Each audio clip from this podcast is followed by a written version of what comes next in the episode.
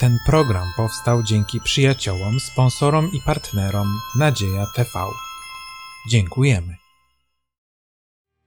Witam wszystkich bardzo serdecznie na kolejnym rozważaniu Bożego Słowa w Kościele Adwentystów Dnia Siódmego w Podkowie Leśnej. Tematem dzisiejszego studium Pisma Świętego jest Piotr, a wielki bój.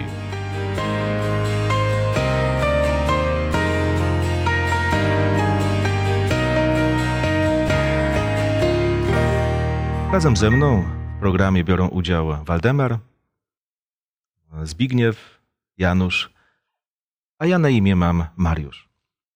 Chcemy rozważać Boże Słowo, więc proponuję, abyśmy rozpoczęli je od wspólnej modlitwy. Dobry nasz Panie, który w niebie jesteś, otwieramy Twoje Słowo, o nim chcemy rozmawiać, dlatego prosimy o Twoje błogosławieństwo. W imieniu Jezusa Chrystusa. Amen. Amen. Amen. Tak jak już powiedziałem, rozważamy urywki Pisma Świętego, które wskazują nam na apostoła Piotra, chociaż nie jest to jego życiorys. Niemniej gdzieś tam w myślach pewnie mamy takie wspomnienia Ewangelii, które mówią o tym, że Piotr z własnego doświadczenia wiedział, co to jest wielki bój. Czasami zwyciężał, czasami spektakularnie przegrywał, dlatego naprawdę z całą świadomością i takim przekonaniem mógł później pisać listy, no i uświadamiać ludzi, w jakim świecie żyją, mówić o tym, co może im pomagać, co może im przeszkadzać w walce ze złem. Chyba takim najbardziej znamiennym jego słowem ostrzegającym nas przed niebezpieczeństwem to słowa z jego pierwszego listu, z 5 rozdziału, werset 8, który mówi: czuwajcie, bądźcie trzeźwi. Przeciwnik wasz diabeł chodzi jako lew ryczący, szukając kogo by pochłonąć. To jest pewien obraz, pewna ilustracja, ale z całą pewnością mówi o poważnym zagrożeniu. Ale tak jak powiedziałem, będziemy rozważali pewne urywki z obu jego listów. Napisał 2 listy, więc będziemy mogli sięgać do pewnych wypowiedzi. I pierwszy urywek, który chciałbym, żebyśmy przeczytali, to pierwszy list apostoła Piotra, 2 rozdział, werset 9 i 10. Ale wy jesteście rodem wybranym, królewskim kapłaństwem, narodem świętym, ludem nabytym, abyście rozgłaszali cnoty tego, który was powołał z ciemności do cudownej swojej światłości. Wy, którzy niegdyś byliście nie ludem, teraz jesteście ludem Bożym. Dla was niegdyś nie było zmiłowania, ale teraz zmiłowania dostąpiliście. Gdzie w tych słowach w ogóle jest mowa o jakiejś walce duchowej? O wielkim boju, który jest tematem takim przewodnim naszego rozważania. Ja widziałbym to w tej frazie z ciemności do światłości. Tam ścierają się dwie przeciwstawne siły. Ciemność i światłość.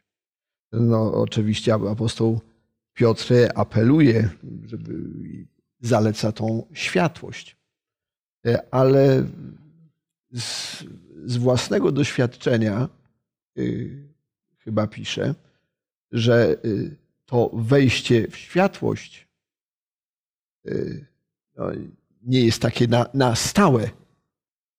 Tak jak jest dzień i noc w naszych ziemskich warunkach, tak i on raz był na szczycie takiej duchowości, a raz pogrążał się w ciemności. Ja muszę powiedzieć, że troszkę inaczej. Nie na tą myśl zwróciłem uwagę. Mnie bardziej intryguje i bardziej jakby do walki zachęca ten tekst, który nie byliście ludem Bożym, byliście obcy, nagliście się, staliście się dziećmi Bożymi.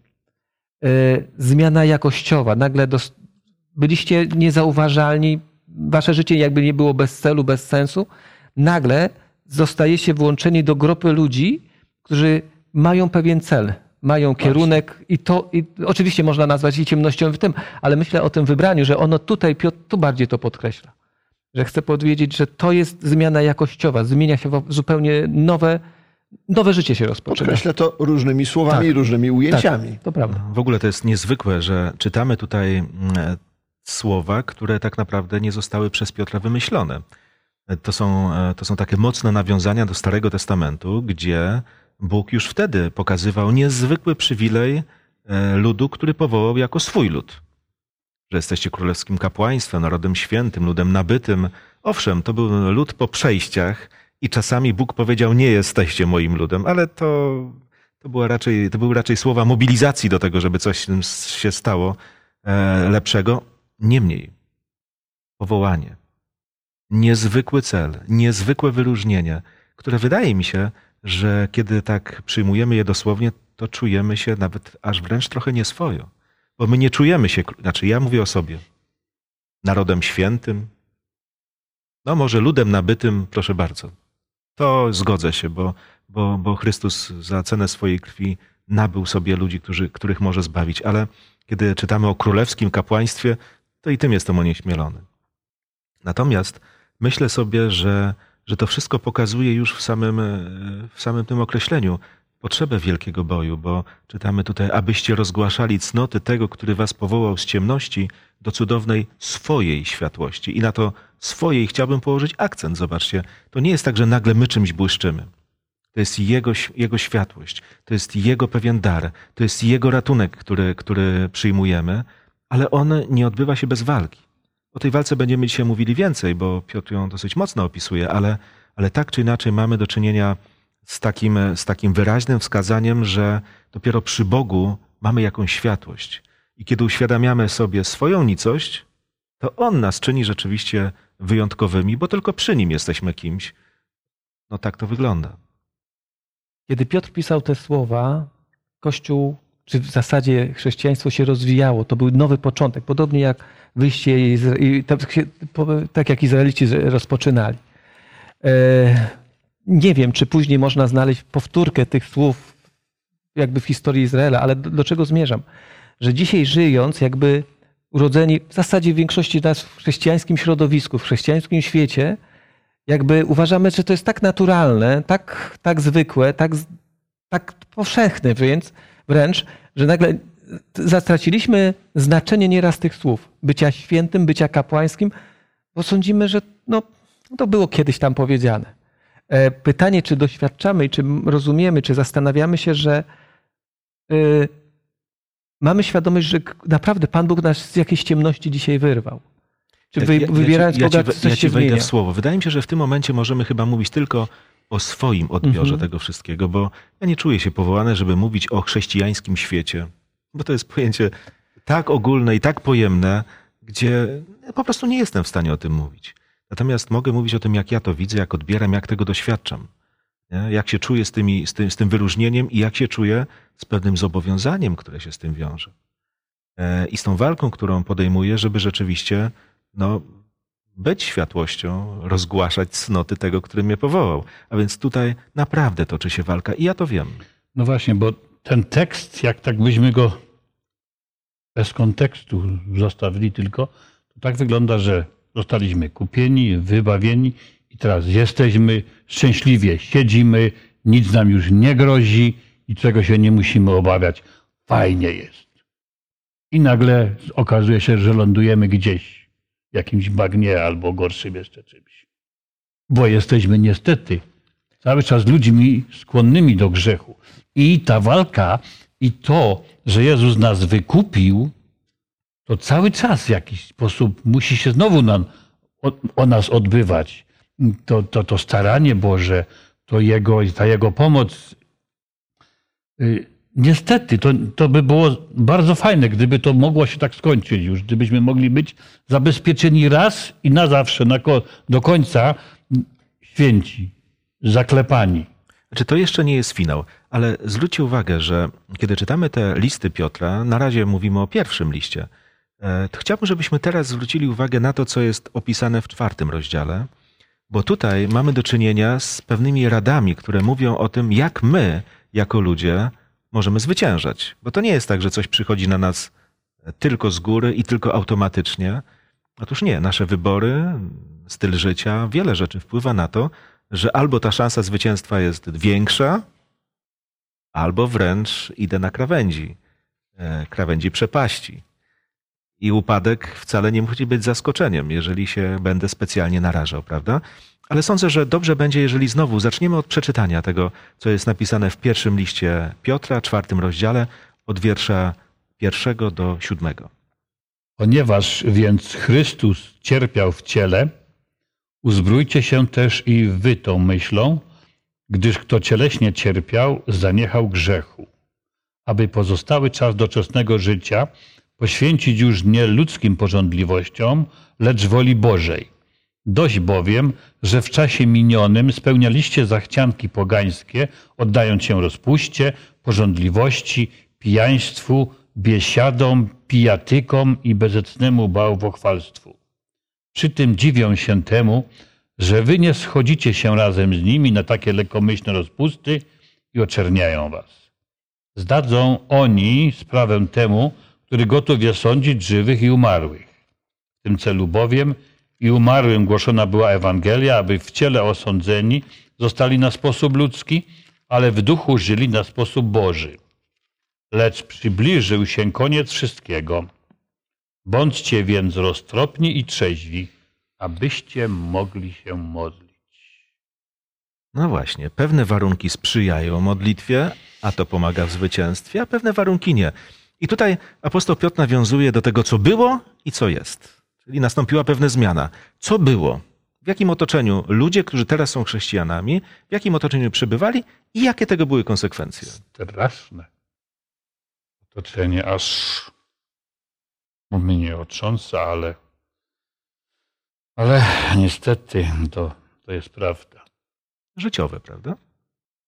Życiowe sytuacje, w których specjalnie Chrystusa byśmy nie widzieli. Ale oddajemy się różnym rzeczom jako ludzie. Naprawdę. Cud Boży jest taki, że mimo tego wszystkiego ci ludzie zostali wyrwani. To znaczy my. No tak. Ludzie. No. My. Każdy człowiek. Zobaczcie, to nie jest tak, że człowiek się obraca w złym towarzystwie, w jakichś takich sytuacjach, które sprzyjają bardziej upadkowi niż zwycięstwu, że Bóg go nie może wyratować. Tylko człowiek wyratowany już wie, że pozostawanie w tym wszystkim może się zemścić. I dlatego w kontekście tego, co mówi Piotr w tym urywku? No właśnie, w tym duże wrażenie robi to określenie pijaństwo, biesiady, pijatyki, ale myślę, że to jest takie uwypuklenie tego, co na początku jest napisane. Spełnialiście zachcianki pogańskie. Pewne zachcianki.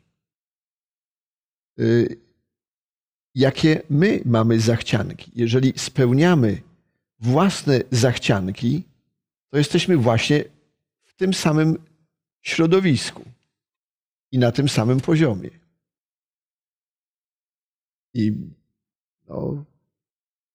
radzi unikać tego spełniania własnych zachcianek. Bo te nasze zachcianki prowadzą do tego, że możemy się znaleźć w jakiejś tam takiej sytuacji. Biesiady, pijatyki, pijaństwo i tak dalej. Czyli znowu nie samo środowisko, ale nasz stosunek do tego, co nas otacza. Powiem, mam pewien problem, może mi pomożecie. Ten pierwszy wiersz, zastanawiałem się, bo mamy tak. Ponieważ więc Chrystus cierpiał w ciele, uzbrójcie się też i wy tą myślą, gdyż kto cieleśnie cierpiał, zaniechał grzechu. Kiedy myślałem o tym tekście, cieleśnie cierpiał, to chodzi o wyrzeczenie się, o walkę, którą człowiek wtedy toczy. Mówi, tu mnie kusi, a ja się cieleśnie cierpię. Czy też chodzi o skutki tych grzechów, że tak cierpiał, że w pewnym momencie powiedział, mam dość, dokąd mnie to prowadzi? Tak, bo my tak cierpimy, ani wypić nie możemy, ani się zabawić, prawda, ani pohulać. Ani nie z dziewczynami nie popodrywać, nie powalczyć też, prawda? To jest taka męka. No, znaczy ja nie cierpię z tego powodu. Nie, nie, ja nie cierpię. Też nie, ale ktoś to może skosztował. No ale tak myślą o nas. Jeżeli tak tego nie robimy, to na nas często patrzą z politowaniem, z pożałowaniem, jak my biedni jesteśmy. Jedno wiem, że w tych słowach jest taka dosyć radykalna myśl, bo zobaczcie, jeżeli werset 4 mówi, że przy tym dziwią się temu, że wy nie schodzicie się razem z nimi na takie lekkomyślne rozpusty. Czyli pewne rzeczy były, a teraz już was tam nie ma.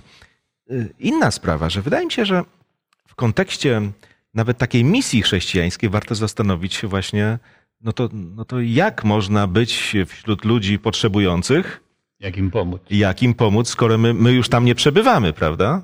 No właśnie, czy zerwać wszelkie kontakty, czy sposób myślenia o tym środowisku. Jeżeli można, to następny fragment, 8 i 9 werset 4 rozdziału. Nade wszystko miejcie gorliwą miłość jedni ku drugim. 9 werset. Okazujcie gościnność jedni drugim. Usługujcie drugim. Czyli jednak apostoł Piotr nie sugeruje tutaj odcięcia się od środowiska i pustelniczego trybu życia, tylko gościnność, miłość do drugich. Także dla ludzi, którzy żyją zupełnie innym stylem życia niż my. Tylko właśnie o to chodzi. Zobaczcie, co mi przyświeca. No właśnie, co przyświeca?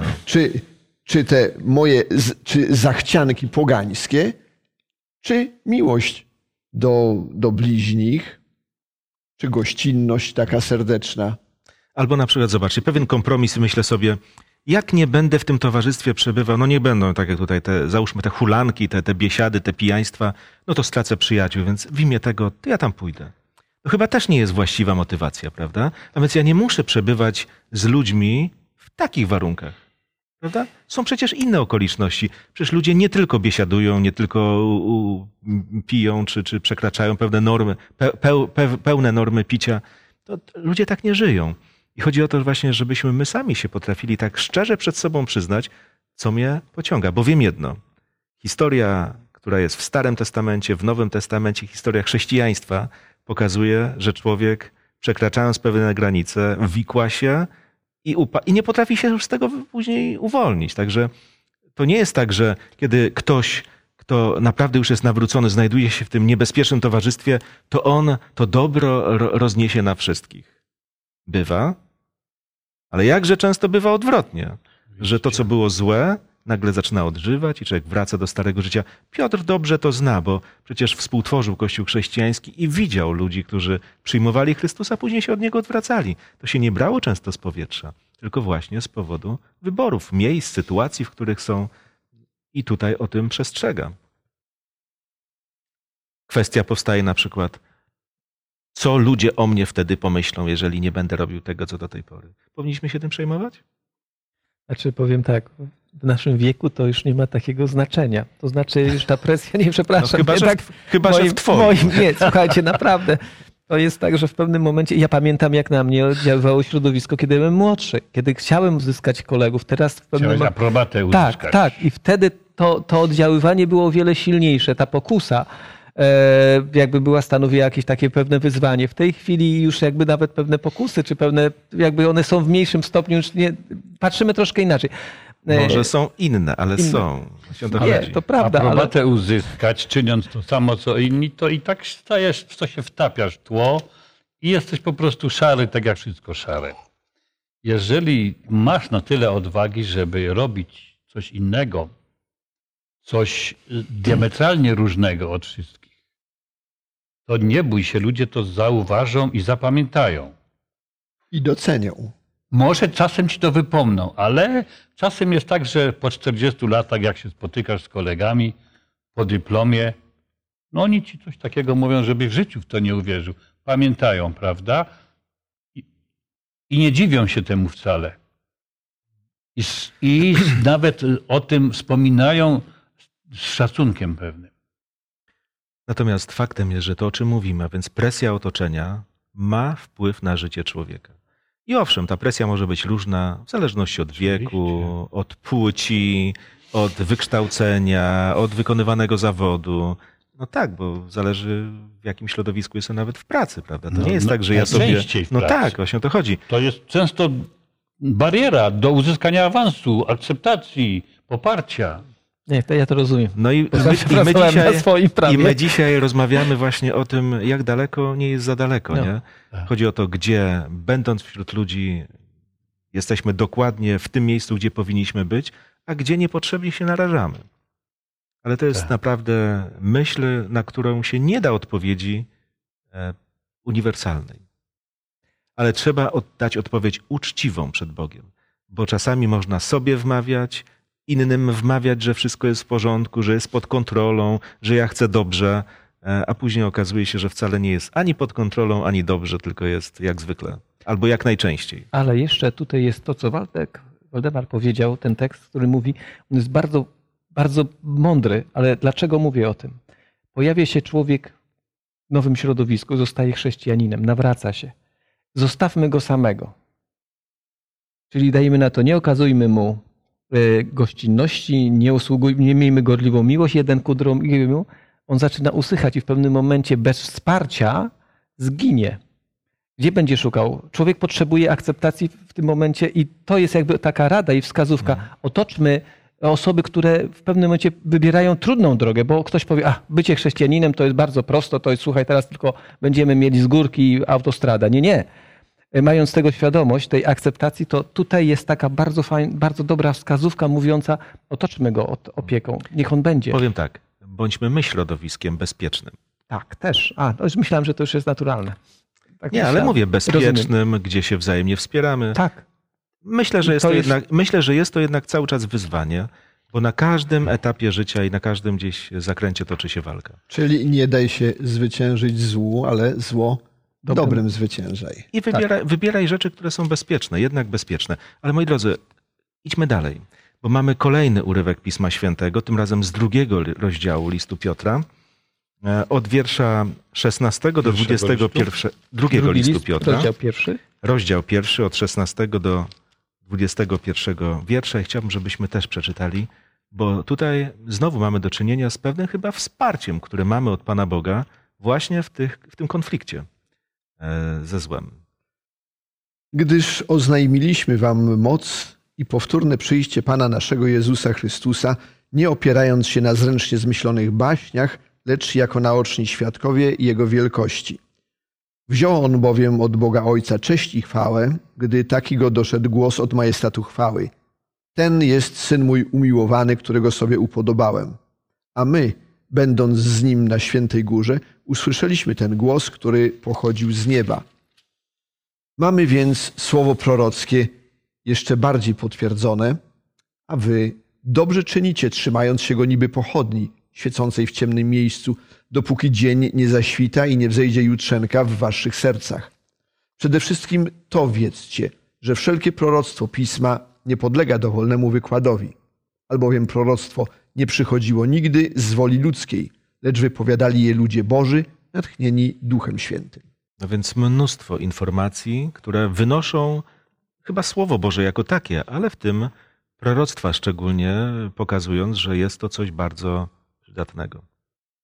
Mi na przykład tak najbardziej rzuciły się w oczy słowa o tej pochodni świecącej w ciemnym miejscu. No, skoro mamy rozgłaszać cnotę tego, który nas powołał z ciemności do światłości, no to gdzieś ta światłość musi być widoczna. Zobaczcie, my patrzymy na Boga oczami proroków, apostołów, którzy spisywali Słowo Boże. Wyobraźmy sobie, żebyśmy chcieli nie uczestniczyć w tym, co dzieje się wokół nas, złego czy tam jakiegoś niedobrego, grzesznego, nie mając jakiejś konkretnej podstawy, żeby to robić.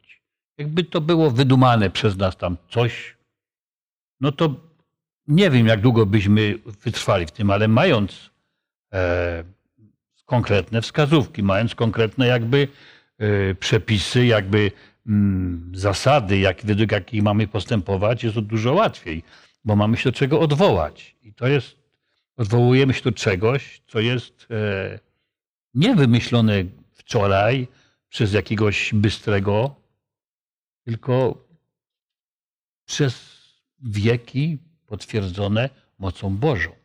Więc zobaczcie, jeżeli czytamy, mamy słowo prorockie jeszcze bardziej potwierdzone. Wiecie, proroctwa mają to do siebie, że niektóre już się wypełniły. I to jest dowód na to, że są wiarygodne, prawda? To nawet jakby później rzutuje na postrzeganie tych proroctw, które jeszcze się nie wypełniły, bo nabierają jakiegoś takiego znaczenia szczególnego, że są prawdziwe. Ale Piotr na przykład pisze, my niektóre rzeczy na własne oczy widzieliśmy. Tutaj powołuje się najprawdopodobniej tę górę przemienienia, gdzie pojawił się Jezus, Mojżesz, Eliasz. No, widzieliśmy na własne oczy wiele rzeczy. Proroctwa się potwierdzają. Tylko jeszcze raz chciałbym zadać pytanie, no i po co nam to wszystko? Znamy przeszłość, znamy przyszłość, znamy historię apostołów. Po co nam to wszystko? No po to, żebyśmy się niekoniecznie uczyli na własnych błędach. Chociaż bardzo często jeszcze taką zasadę propagujemy i uznajemy, że dopiero jak się sparzymy, to dopiero wiemy. Ale przecież nie musimy się poparzyć, nie musimy się zranić, bo możemy uwierzyć temu, co nam przekazują doświadczeni, wiarygodni ludzie, co nam przekazuje Boże Słowo. Dobrze, Waldemar. Ja myślę, że właśnie apostoł Piotr tak się poparzył na tym, na proroctwie. Proroctwo to nie tylko takie wielkie okresy od początku gdzieś tam do końca czasu, ale Pan Jezus nauczał apostołów, swoich uczniów i mówił. Na przykład do Piotra mówił, zaprzesz się mnie, zdradzisz mnie, albo mówił o tym, co go spotka w Jerozolimie, Jezusa, co spotka. Ale Piotr widział w tym coś innego, to, co on chciał widzieć. Czy my, czytając Boże Słowo, widzimy tam i słyszymy to, co Bóg chce nam powiedzieć? Słyszymy to, co sami chcemy słyszeć. Słyszymy to, co sami chcemy słyszeć. Ale chcę też powiedzieć, że to proroctwo też odnosi się indywidualnie do każdego z nas. To nie jest takie jakieś tam coś wielkiego. Oczywiście są takie proroctwa, ale na przykład te słowa Jezusa do Piotra. Zdradzisz mnie. Piotr był pewny swojej siły, ale to się spełniło. Czasem ktoś nam daje dobre rady. Czy czytamy je w Słowie Bożym? Myślimy, a co tam? A jednak należy rozważyć to, posłuchać. Zobaczcie, mówimy o czymś, co nie jest dane nam tylko dla naszej ciekawości. Ja tylko przeczytam jeden werset z 1 rozdziału listu Piotra, który mówi, przez które darowane nam zostały drogie i największe obietnice, abyście przez nie stali się uczestnikami boskiej natury, uniknąwszy skażenia, jakie na tym świecie pociąga za sobą pożądliwość. Mamy przed sobą kolejny urywek drugiego listu Piotra, jest to 3 rozdział i też proponuję, żebyśmy przeczytali wersety od 3 do 7. Wiedzcie przede wszystkim to, że w dniach ostatecznych przyjdą szydercy z drwinami, którzy będą postępować według swych własnych pożądliwości i mówić, gdzież jest przyobiecane przyjście Jego? Odkąd bowiem zasnęli ojcowie, wszystko tak trwa, jak było od początku stworzenia. Obstając przy tym, przeoczają, że od dawna były niebiosa i była ziemia, która z wody i przez wodę powstała mocą Słowa Bożego, przez co świat ówczesny zalany wodą zginął. Ale teraźniejsze niebo i ziemia mocą tego samego słowa zachowane są dla ognia i utrzymane na dzień sądu i zagłady bezbożnych ludzi. Dziękuję bardzo. Zobaczcie, już mówiliśmy o ludziach, którzy mogą prowadzić swoje życie i nie akceptować tego, że w życiu wierzącego człowieka coś się zmienia. Tutaj czytamy o tym, że są ludzie, którzy nie akceptują przekonań. Chociażby takiego podstawowego przekonania chrześcijan, że Chrystus powróci, mówimy na ogół na sąd. ale nie tylko, przecież dla zbawienia innych. I to jest pewien problem, prawda? Bo z tym też ludzie wierzący muszą się zetknąć. Upływa czas i każdy może powiedzieć, no rzeczywiście jeszcze nie przyszedł. 2000 lat już ludzie czekają na przyjście Chrystusa i niektórzy mogą mieć wątpliwości. Nie mówię, że chrześcijanie, ale tutaj czytamy o pogrążonych w swoich porządliwościach, którzy zaczynają szydzić i mówić, jesteście w błędzie. Wierzycie w jakieś mrzonki. Tak nie będzie. Historia świata pokazuje, że to tak się nie dzieje, jak tu jest napisane. Teraz, jeśli mogę, teraz jest o wiele trudniej nawet, dlatego że kiedyś koncepcja, że Pan Bóg stworzył świat, czy bogowie stworzyli świat, były powszechne. I uważano to jako pewien aksjomat, jako pewnik. Więc był Bóg, który nad wszystkim czuwał. Był Bóg, który wszystko to zakończy. Niezależnie od tego, w jakiej religii, ona zawsze zmierzała do pewnego... I to było pewnym pewnikiem. W aktualnej sytuacji, kiedy pytamy o początki świata, większość ludzi odpowiada, a któż to wie, i mamy miliardy lat w każdym programie przyrodniczym. To zaczyna burzyć, to buduje zupełnie inną koncepcję, to jest zupełnie inny światopogląd. Ja nie mówię, że to jest szydzenie, ale to już jest gdzieś podkopywanie pewnych fundamentów. Mówiąc o przeszłości, wybierając się w przyszłość, jakby ktoś pooglądał programy, jakie są koncepcje na przyszłość, to są bardzo różne i nagle pojawia się grupa ludzi, którzy przez 2000 lat czekania mówią, no a może trzeba poszukać jakiegoś innego rozwiązania i mamy wtedy atak. A niektórzy rzeczywiście się zaczynają zastanawiać, gdzieś tu słyszeli i rodzą się wątpliwości. Słuchajcie, argumentów nie brakuje. O to chodzi, że te argumenty nie są rzadkie i nie są jakieś płytkie. Natomiast jakby nie patrzeć na ten urywek Pisma Świętego, nas znowu zachęca do wiary w Słowo Boże, które coś zapowiada. Słowo Boże. Przecież to nie jest tylko słowo. Bóg powiedział i człowiek mówi. Bóg obiecuje, a człowiek poddaje wątpliwość. Zobaczcie, o co toczy się walka tak naprawdę? Jak zwykle, o wiarę. O wiarę. Chociaż są pewne dowody i sytuacje, że Bóg wyznacza granice. Bo tu chodzi o pewne granice, że będzie koniec świata, przyjście Jezusa Chrystusa. No, tutaj czytamy, wszystko tak trwa, nic się nie zmienia. Były takie sytuacje opisane w Biblii, że Pan Bóg wyznaczył granice. Powiedział dotąd i koniec. A też się wydawało, że będzie trwało i tak to będzie. Bóg ma granice. Piotr akurat przytacza historię potopu. Znowu ludzie mogą nie wierzyć w historię potopu, ale jest to cały czas właśnie walka o to, żeby trwać przy tym, co mówi Bóg. Bo jeżeli nie... no to rzeczywiście wszystko jest płynne. Więc proponuję, żebyśmy przeczytali jeszcze jeden urywek Pisma Świętego. Jest to 3 rozdział, oczywiście 2 listu Piotra, wersety od 8 do 14. Niech to jedno, umiłowani, nie uchodzi uwagi waszej, że u Pana jeden dzień jest jak 1000 lat, a 1000 lat jak jeden dzień. Pan nie zwleka z dotrzymaniem obietnicy, chociaż niektórzy uważają, że zwleka.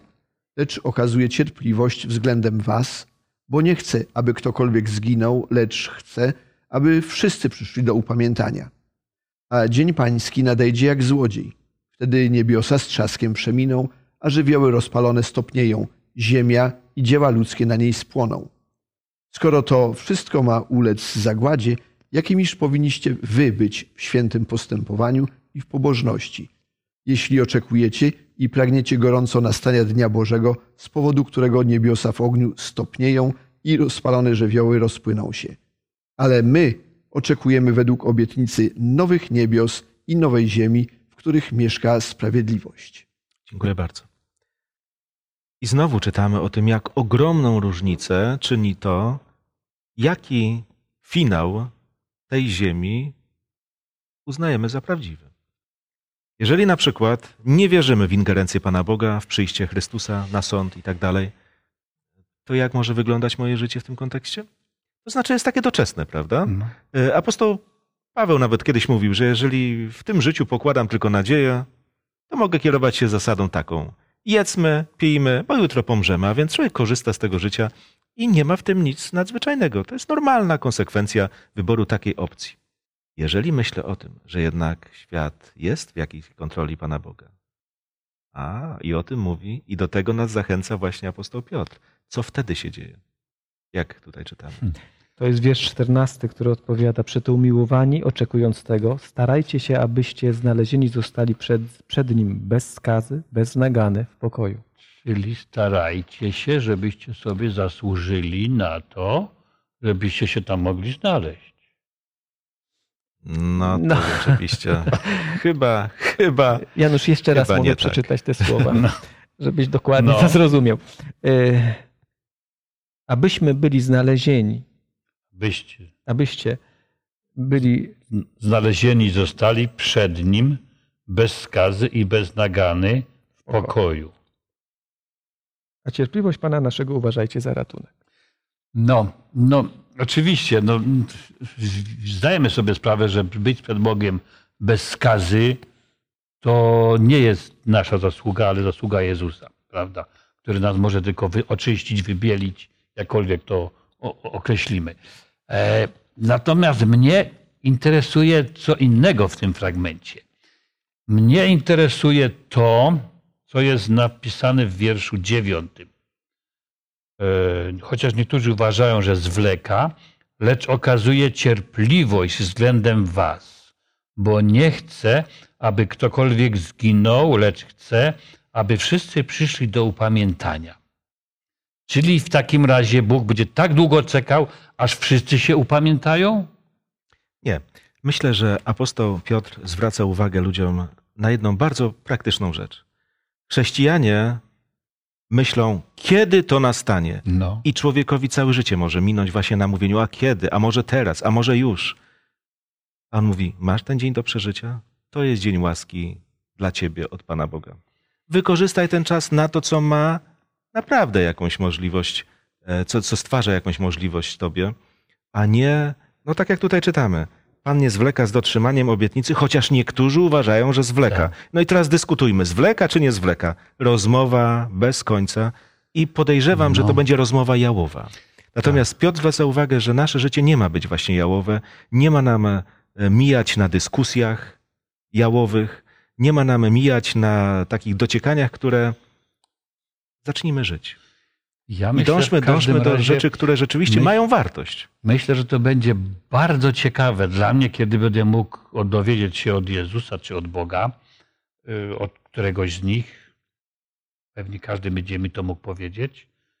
Co było i kiedy był ten moment, że Bóg powiedział dość.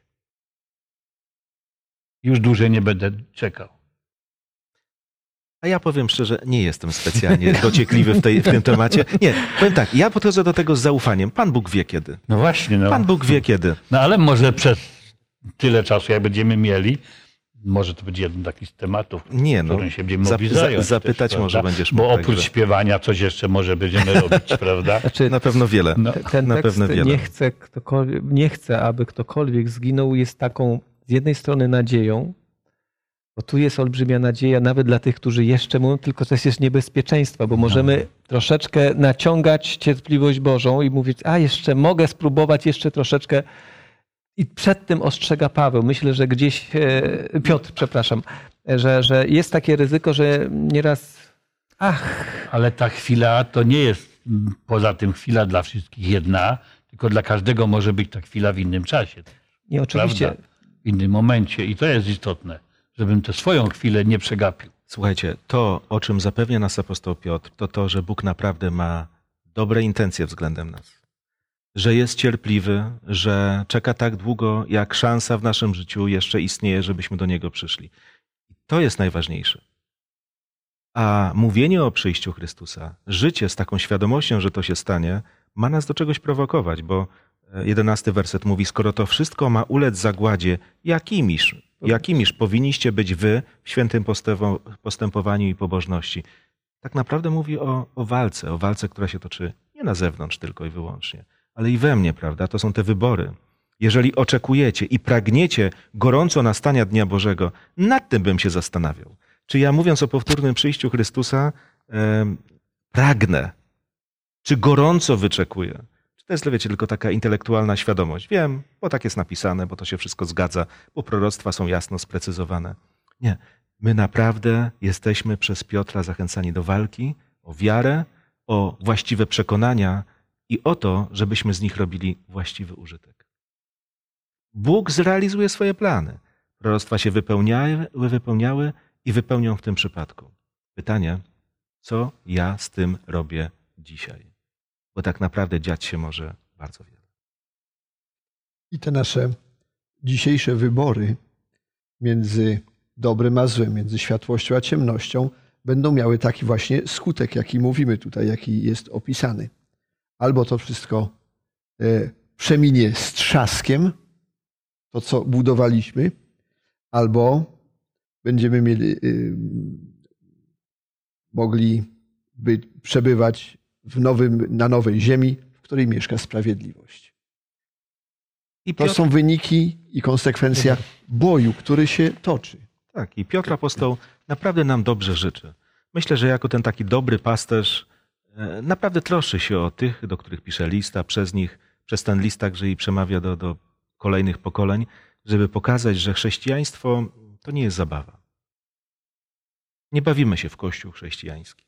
Mamy udział w pewnej walce, w pewnych zmaganiach, w pewnych duchowych zmaganiach, ale mamy po swojej stronie Boga i wiele narzędzi, które mogą nam pomóc. Tylko z tego korzystać. No, tego wam życzę. Oby się spełniało i w moim życiu też. Ja wam dziękuję bardzo za to wspólne rozważanie.